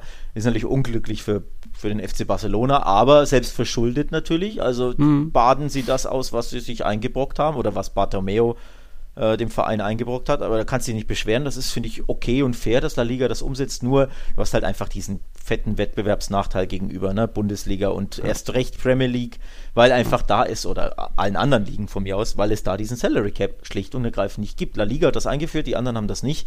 Es ist eine korrekte, gute Sache, aber eben ja ein großer Nachteil für die La Liga-Clubs, dass sie das haben und andere Vereine mhm. nicht. Ja, aber ansonsten muss jetzt Barca gucken, wie man damit umgeht. Für Real natürlich krass. Also welchen Vorteil Real gegenüber, also finanziellen Vorteil mhm. ähm, bei diesen Gehältern und bei diesem Budget hat gegenüber Barcelona ist schon krass. Also wirklich, wow, das ist ja, vor allem Barca ist ja dermaßen abgerundet. Was sind sie, Rang 7, glaube ich, oder so, ne? Hinter, ja. hinter Real Sociedad, Athletik. Und, und dem Athletikclub aus Bilbao unter anderem. Also, mhm. ich, und ich glaube, Espanyol ist gar nicht weit dahinter und die sind einfach äh, Aufsteiger. also, das zeigt schon auf, finanziell ist Barca, Barca einfach am Arsch. Sind sie selbst schuld. Mhm. Ja, jetzt muss man gucken, wie man das, äh, ob man da gesunden kann in dem Jahr. Natürlich äh, wäre ein mhm. Weiterkommen in der Champions League recht wichtig, denn da gibt es einfach die größten Einnahmen. Ja. Äh, ja, ne? Schwieriges Thema, aber es heißt jetzt nicht so, dass Real Madrid irgendwie 600 Millionen auch wirklich mehr ausgibt als Barca. Das sind im Endeffekt die Empfehlung, aber auch Real muss ja noch finanziell ein bisschen vorsichtig sein. Das Bernabeu wird auch jetzt mit den 100 Prozent nicht gleich wieder ausverkauft sein, dass da alle Tickets weg, weggehen. Also auch da ist immer noch ein bisschen Vorsicht angesagt und dann im nächsten Sommer gibt es den Angriff auf Mbappé. Mal gucken, ob noch Haaland oder Kunde drin sind. Egal. Wir haben noch ein Thema offen, Nationalmannschaft. Und da muss ich sagen, blicke ich jetzt schon gar nicht mehr durch. Also Petri war nominiert, hat sich dann verletzt gegen Benfica, dann wurde Bryce Mendes nominiert. Der hat sich jetzt auch verletzt und jetzt wurde noch Sergi Roberto nachberufen. Aber ich glaube, der hat damit auch am wenigsten gerechnet. Ja, ich habe damit auch nicht gerechnet. ähm, ja, also ich will mal so anfangen. Mein Blick war tatsächlich als erstes, also er ging auf Gavi, weil ja. der 17-Jährige von Barca zum ersten Mal nominiert, das ist ja der neue Shoot, also Barca mhm. hat ja mhm. jede Woche, ne, nicht jede Woche, jedes, jede Saison, jedes Halbjahr einen neuen Shootingstar, der, der mhm. 18 oder jünger ist, jetzt ist es ja. Gavi. Also, Fatih Petri, Gavi, ja. Richtig, also absolut krass, dass der direkt nominiert wurde. Ich kann es auch irgendwo verstehen, wobei es kommt sehr, sehr früh. Aber Luis. Enrique traut sich da einfach. Und ja, mhm. krasse Nummer, tolle Sache für Gavi, für Barca vielleicht nicht unbedingt geil, weil ne, der hat jetzt weitere Spiele, anstatt dass er sich mhm. ausruhen kann. Wobei gut, dann wäre er wahrscheinlich bei der U21. Also für den Spieler besonders das, darauf äh, blickte ich überrascht und der andere Blick war, ist denn ein Real Madrid-Spieler dabei? Und die Antwort ist mal, mal wieder, nein. Also Luis Enrique will einfach keine Real Madrid-Spieler berufen. Nacho unter anderem wäre da der offensichtlichste mhm. Kandidat, der wieder ähm, ja, gesnappt ja. wurde. Aber wenn man, wenn man drauf blickt, was er bei Espanyol gemacht hat, ja. muss man sagen, Luis Enrique, da kann ich verstehen, warum. Also. Ja. Ja, also es, es, bleibt aber trotzdem einfach krass. Wieder kein Real Madrid-Spieler. Es ist ja mhm. jetzt ne, bei der EM schon keine, in der ersten mhm. Länderspielabstellung oder Pause keiner und jetzt in der zweiten wieder. Also mhm. Also er will einfach keine Realspieler, auch wenn es so viele nicht gäbe, die er mitnehmen kann, aber ja. will da einfach keine nominieren. Sie sind ja. nicht gut genug ja, Nacho wäre eine Wahl gewesen, aber ich wüsste jetzt auch nicht, ob jetzt es viel bessere gäbe. So Inigo Martinez, ja, hat es verdient und auch äh, Laporte, glaube ich, von Man City kann man schon auch aufstellen, aber bei einem Eric Garcia bin ich da jetzt auch nicht so sicher. Egal, Asensio war jetzt eh angeschlagen und aus, außer seinem Hattrick gegen Mallorca hat er jetzt auch nicht viel mehr angezeigt und Carvajal verletzt und ja, das war es dann ja eigentlich auch schon. Einzig, wo ich sage so, warum nicht Brahim Diaz vom, der ist ja eigentlich so der beste Spieler aktuell bei AC Mailand, warum den nicht mitnehmen und dann stattdessen noch eben Sergi Roberto nachberufen. Es ist schon, glaube ich, viel Politik dabei. Ja, weiß ich nicht. Also ich glaube, Carvajal wäre safe gesetzt, wenn er nicht immer verletzt wäre. Wäre ja. ja. Der ist ja, ja, wirklich durchgängig verletzt. Das ist ja auch ja. bitter, ne, was der für ein Verletzungspech hat. Oder anders gesagt, der hat ja die, scheinbar die Glasknochen von, von Robben mm. oder die Glasmuskeln oder wie auch immer. Mm. Also der wäre, glaube ich, bin mir sicher gesetzt. Denn Roberto hat ja, also verdient hat er sich das nicht. So, sondern der nimmt ihn halt mit als Notnagel, auch wenn da natürlich mhm. bestimmt ein paar Barca-Sympathien dabei sind, aber mhm. durch Leistung hat sich Roberto, Sergio Roberto die Berufung nicht, nicht verdient. Da will ich jetzt niemandem da was Falsches erzählen. Also es ja. ist ein Notnagel, weil einfach ne, Carvajal unter anderem verletzt ist. Auch, auch äh, ja, dein Liebling Lukas Vasquez Ah, ist jetzt auch nicht so die überzeugende hey. Saisonleistung bisher, ne? Auf gar keinen Fall. Von daher, äh, ja, gibt es halt nicht so viele Spanier, ja. aber trotzdem, es bleibt halt einfach kurios, ne? Dass einfach ja. jetzt ja zum dritten Mal in Folge kein Marlene. Mhm. Aber ja, dafür ja, und ich, ich habe das Thema Politik angesprochen. Also bei Gavi ja allein schon mal interessant. Der ist noch gar nicht für die U21 aufgelaufen, hatte jetzt was, 280 Minuten für Barca, auch noch nie so richtig durchgespielt, ein Spiel. Und ja, der kommt jetzt aus der gleichen Agentur wie Eric Garcia auch. Und die Agentur gehört dann äh, auch Carles, Carles Puyol ist da beteiligt und Ivan de la Peña. Und die haben eben gutes Verhältnis zu Luis Enrique. Da sind schon ein paar Bilder, Fotos viral gegangen durch Twitter, weil sich eben viele echauffiert haben, warum jetzt nach Eric Garcia auch noch Xavi da berufen wird. Ja, es ist wie immer Politik dabei und im Endeffekt wird jetzt vielleicht auch Xavi nicht gleich die ganz große Rolle spielen, aber dann gibt es halt da schon mal eine Prämie und ja, er kann sich in seinen Lebenslauf schreiben, ist schon A-Nationalspieler. Es ist dann halt so, ich kann ganz gut leben, je weniger Matrilenen berufen werden, das gilt für alle Nationalmannschaften, desto besser. Auch gut, dass Toni Kroos nicht äh, zurückgetreten ist und so weiter. Es ist einfach zu viel und aufgeblasen. Jetzt weiter drei Länderspiele. Naja, anderes Thema. Aurelia hatte noch eine Frage. Wer gewinnt denn die Nations League?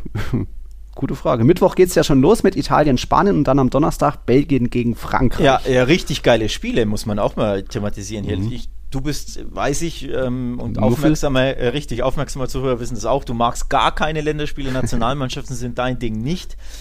Aber man muss ja trotzdem sagen, diese Nations League, auch wenn das ein komischer Wettbewerb ist, den mhm. viele Leute ähm, ja auch nicht mögen oder seltsam ja. finden, aber die Spiele an sich sind absolute Kracher. Also Spanien, Italien, Rematch, ne, das Halbfinale mhm. und dann Belgien, Frankreich klingt ja auch richtig geil. Also ich, da, da freue ich mich schon so ein bisschen drauf, auch wenn mir der Wettbewerb natürlich schon ziemlich egal ist, aber ich will ja trotzdem geilen Fußball sehen. Mhm. Und geilen Fußball gibt es halt in der Quali nicht, wenn hier ständig ne, Gibraltar gegen Deutschland oder keine Ahnung. Das stimmt auch. So, ja. also von daher sind das einfach mal geile Spiele jetzt mit zwei ja. geilen äh, Nationalmannschaften und es geht um den Pokal. Hm. Also, ja, kann man sich schon mal ein bisschen angucken. Also ich freue mich dann schon ein bisschen drauf auf die Spiele. Ähm, bin gespannt, wer es gewinnt. Ich glaube Spanien nicht. Ähm, ich glaube auch da, La Roja hm. hat nach wie vor hinten und vorne Probleme. So, so ein bisschen hm. das, das Barca-Syndrom. Ähm, also die Abwehr ist nicht sattelfest und vorne können sie nicht genug Tore schießen, wie man es bei der EM gesehen hat. Ne? Klar, hm. Ballbesitz äh, 80 Prozent gefühlt immer, aber an den beiden Enden kommt da zu wenig bei rum, deswegen. Ja. Ähm, Morata auch verletzt, Olmo verletzt. Morata ja. ist verletzt, echt? Oh, das wusste ja, ich nicht. Ja, nicht dabei. Okay, gut, dann hast du eh erst recht, ne? Probleme on top. Wobei Olmo hat ja eh. Wie war das? Äh, 25 Schüsse bei der EM, kein Tor, ne? ja, gut. Von daher, und dann Elfmeter, glaube ich, sogar noch verschossen. Also, ja, ja naja. Also, ich glaube, ich könnte mir vorstellen, dass Italien tatsächlich sogar das Ding wieder gewinnt. Hm. Also ich tippe. Im Finale gegen Frankreich? Nee, im Finale gegen Belgien tippe ich. Uh, Frankreich hat ja auch Probleme in der Quali, total enttäuscht und so. Mhm. Also ich tippe auf Finale äh, Italien-Belgien und dann ist Italien ja so abgezockt, dass sie das Ding mhm. irgendwie wieder vielleicht erneut nach ne, Elfmeterschießen mhm. oder so gewinnen. Aber ja, geile Spiele auf das Messer schneide. Also ich bin, ich, ich freue mich ja. da ein bisschen drauf. Ja, gut, ist ja auch zu Recht. Mittwoch 2045 und Donnerstag 2045, da die Topspiele und dann schon am Sonntag, den 10. Oktober, da jeweils Spiel um Platz 3 und dann das Finale am Abend. Vielleicht schalte ich ja doch mal ein, aber ich glaube, ich äh, nutze vielleicht die Zeit anders. Mal gucken. Puh, Hashtag volle Folge war das vermutlich wieder mit hier allem möglichen äh, Trainerwechsel. Ich glaube, ich bin fertig mit meinem Thema. Jetzt haben wir noch nicht groß über den Klassiko geredet am 24. Oktober, aber. Äh, möchte ich auch nicht, müssen das, wir auch nicht. Äh, So, das kriegen wir dann noch mal hin.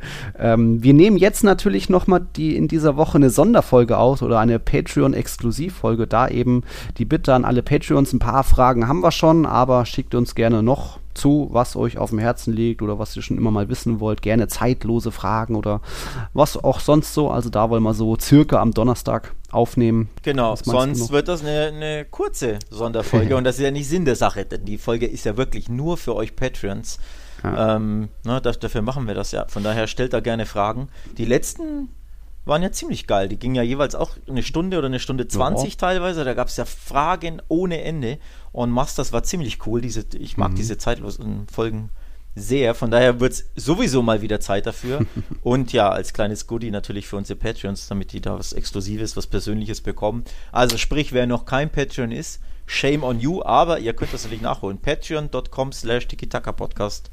Wisst ihr ja Bescheid. Den Link gibt es natürlich auch in, in der Bio, wie immer in den Show Notes. Ähm, Da könnt ihr euch unterstüt uns unterstützen und dann über Patreon uns eine Privatnachricht schreiben und da eben eure Fragen stellen. Ihr könnt auch mehrere Fragen stellen, also es darf nicht nur, äh, nur eine gestellt werden, sondern ne, gerne zwei, drei oder so, wenn ihr als Patreon mehrere Fragen habt. Also her damit. Ja, voraussichtlich Donnerstag, ne? Nehmen wir auf, genau. Ja, und dann mal gucken, ob wir die dann gleich da veröffentlichen oder erst am Freitag. Ihr werdet das schon mitkriegen. Jetzt habt ihr erstmal was anzuhören, wobei, wenn ihr jetzt hier an der Stelle seid, dann seid ihr auch schon fertig mit der Folge. Egal. Danke wie immer fürs Einschalten, fürs Lauschen bei unserem bisschen Gruppentherapie bei Barca und Real und was es sonst so nach Horrorwoche zu besprechen gab. Meine Ja. Therapie ist die Länderspielpause übrigens. Weil kein Barca zwei Wochen lang. Keine, keine Schmach, keine Niederlage, hoffentlich kein Kuhmann. Äh, Zeug, ja, ich will meine Ruhe. Ich schaue ein bisschen hier Italien, Frankreich, äh, Italien, Spanien, lass mich davon berieseln. Es ist mir scheißegal, wie es ausgeht. Ja. Das ist meine Therapie, ja. Länderspielpause als Therapie. ja, sehr schön. In diesem Sinne, danke fürs Einschalten und bis zum nächsten Mal. Ciao, ciao. próxima. Ciao, Servus. ciao.